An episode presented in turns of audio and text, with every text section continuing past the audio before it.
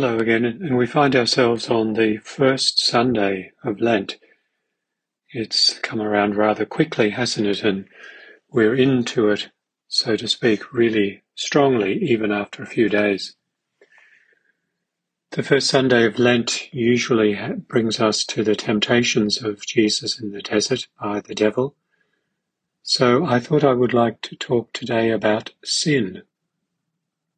As we hear in the book of Hebrews, Jesus Christ, the Son of God, was like us in all things, except sin.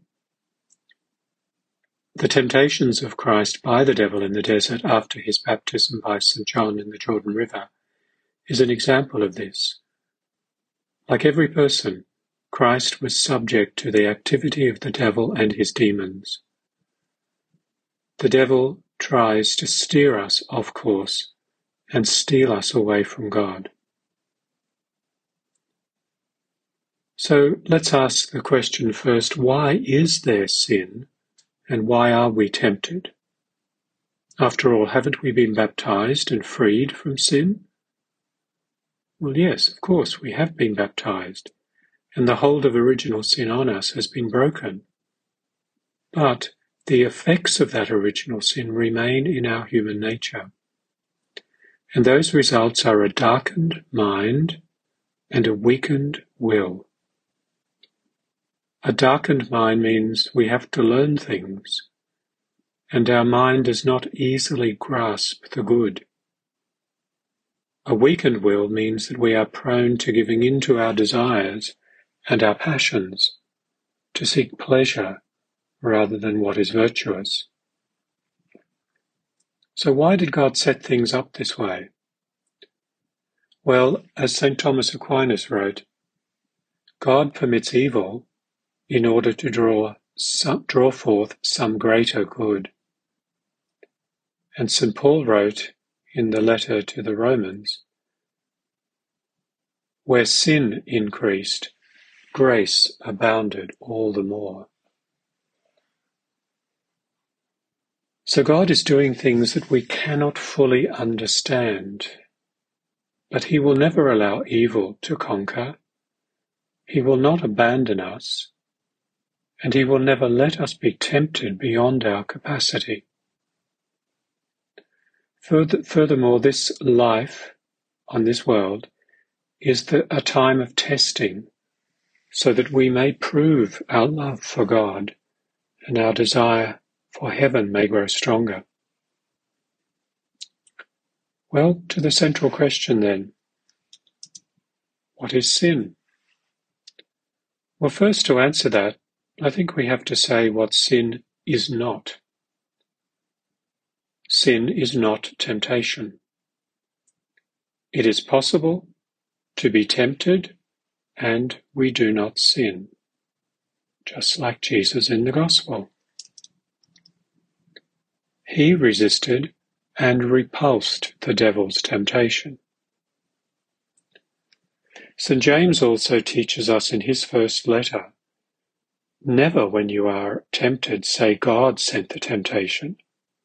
God cannot be tempted to do anything wrong, and he does not tempt anybody. Those who are tempted are attracted and seduced by their own wrong desires. Then the desire conceives and gives birth to sin. The second thing sin is not is struggling. To struggle to be virtuous is a regular part of human existence. When we find something virtuous that is difficult to do, having that difficulty is not a sin. Sin is not making bad choices.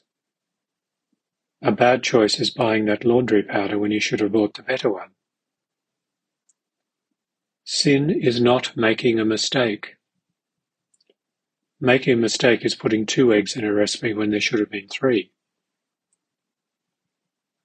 The last thing to say here is that sin is not what the world says it is.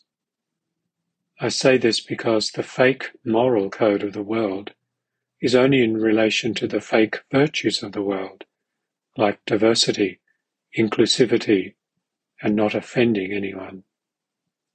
The world cannot teach us the faith. So back to where we started. What is sin?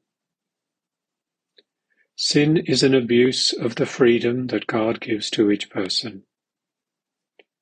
Sin is freely and knowingly choosing to do something that is offensive to God, that which does not please Him, and breaks one of His commandments or divine laws. Sin may please the human person, may not do any harm to another, but is a rejection of God, whether minor or grave. How do we know when we sin? Well, to commit a sin, any sin, a person must have full knowledge. This means the person must know that what is about to be done is a sin. That's why we say that a child before the age of about seven does not have the use of reason and probably cannot understand what is good and what is evil. Before this age, the child will know that something is not pleasing to mum or dad, but not yet have the concept of displeasing God. To commit a sin, what breaks God's commandments or laws must be done of one's own free will. It must be a free choice, done with the knowledge that what is about to be done is wrong. There are two kinds of sin, mortal and venial. Mortal sin is a transgression of the divine law by which we seriously fail in our duties to God, our duty to others, or our duty to ourselves. This type of sin is called mortal because it actually brings death on the soul by making it lose the sanctifying grace given at baptism. Sanctifying grace is the life of the soul, just as the soul is the life of the body. Mortal sin takes a person out of friendship with God, and that person loses access to heaven and makes it impossible to acquire merits in the eyes of God. Venial sin is a lesser transgression by which a person slightly fails in some duty towards God towards others, or towards oneself. Venial sin is light compared with mortal sin. A person is not deprived of divine grace by venial sin. And we could think, to use a physical analogy, that the soul is sick, but not in death. It would be a very great mistake, though, to downplay venial sin because it is offense it is an offense against God. It does weaken charity in us and can lead towards mortal sin. In conclusion, while we must be vigilant and examine our consciences, hopefully daily, we must never be downhearted. While God allows us to be tested so as to prove our love for Him, Divine grace is always available, most especially through the sacraments, to keep us free from sin. As is prayed at every Mass after the Our Father, deliver us, Lord, from every evil, that by the help of your mercy we may be always free from sin. That's not wishful thinking, but rather the real power of divine grace but we must really ask for it and cooperate with it when God bestows this grace upon us. Lent helps us to be more open to the workings of divine grace.